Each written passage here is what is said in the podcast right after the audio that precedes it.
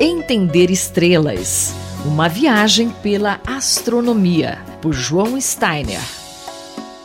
Um novo estudo publicado no Astrophysical Journal diz que as melhores chances para achar vida fora da Terra acontecem quando são encontradas determinadas marcas, chamadas de bioassinaturas, em planetas rochosos que orbitam estrelas do tipo anã branca. Professor João Steiner, que bioassinaturas são essas? Essas bioassinaturas são indicação de moléculas que seriam, digamos, eh, associados à vida. Por exemplo, molécula de água. Molécula de água não é exatamente uma bioassinatura. É, moléculas de água, a água é necessário para que haja vida, mas a água não prova a existência de vida. Né? Então, a água, inclusive, já foi eh, descoberta evidências de que existem em exoplanetas. Mas, por exemplo, uma, um átomo de oxigênio livre, como o oxigênio que existe na nossa atmosfera, isso sim seria prova de, de vida.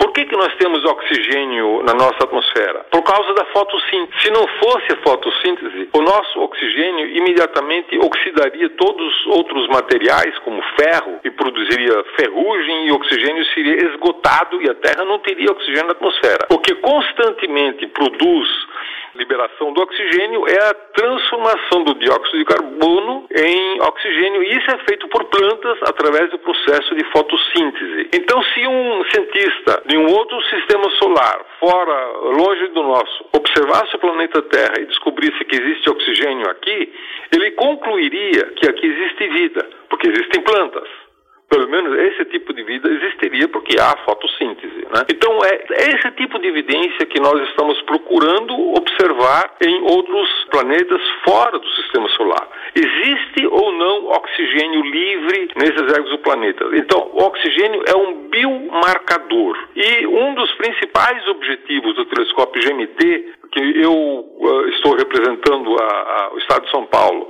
num consórcio internacional para ser construído, é um telescópio gigante, é exatamente buscar biomarcadores em exoplanetas. E dá para a gente entender por que, que só pode haver vida da forma como a gente conhece em planetas rochosos, né? E não planetas gasosos. Mas e as estrelas anãs brancas? O que, que elas têm de, de especial que teria mais chance de haver vida em volta delas? As anãs brancas são estrelas que já morreram. Né?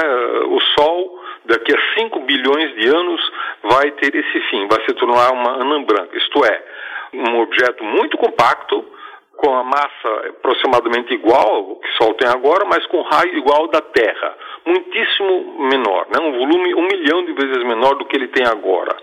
Bom, esses, uh, essas anãs brancas, elas são muito estáveis. Elas brilham mais ou menos com a mesma luminosidade, a mesma temperatura durante bilhões de anos. Não é?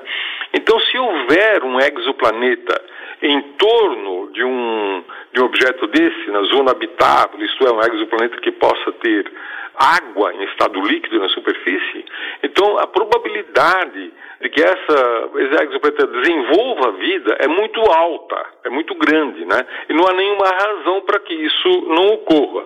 Então, esse estudo que foi feito agora, foi publicado, foi um estudo muito detalhado, mas um estudo teórico, né, prevendo quais seriam os biomarcadores e em que condições que o telescópio gigante, como esses que estão sendo construídos agora, seriam capazes de detectar oxigênio e outros biomarcadores também em algum planeta em torno de, um, de uma estrela anã branca, já que estrelas anãs brancas seriam mais interessantes para se observar esse tipo de fenômeno de biomarcadores do que outras estrelas que são mais recentes ou têm variações muito grandes de luminosidade, variações de temperatura e, portanto, mais riscos ao desenvolvimento da vida. O professor João Steiner, colunista da Rádio USP, conversou comigo, Luísa Caires.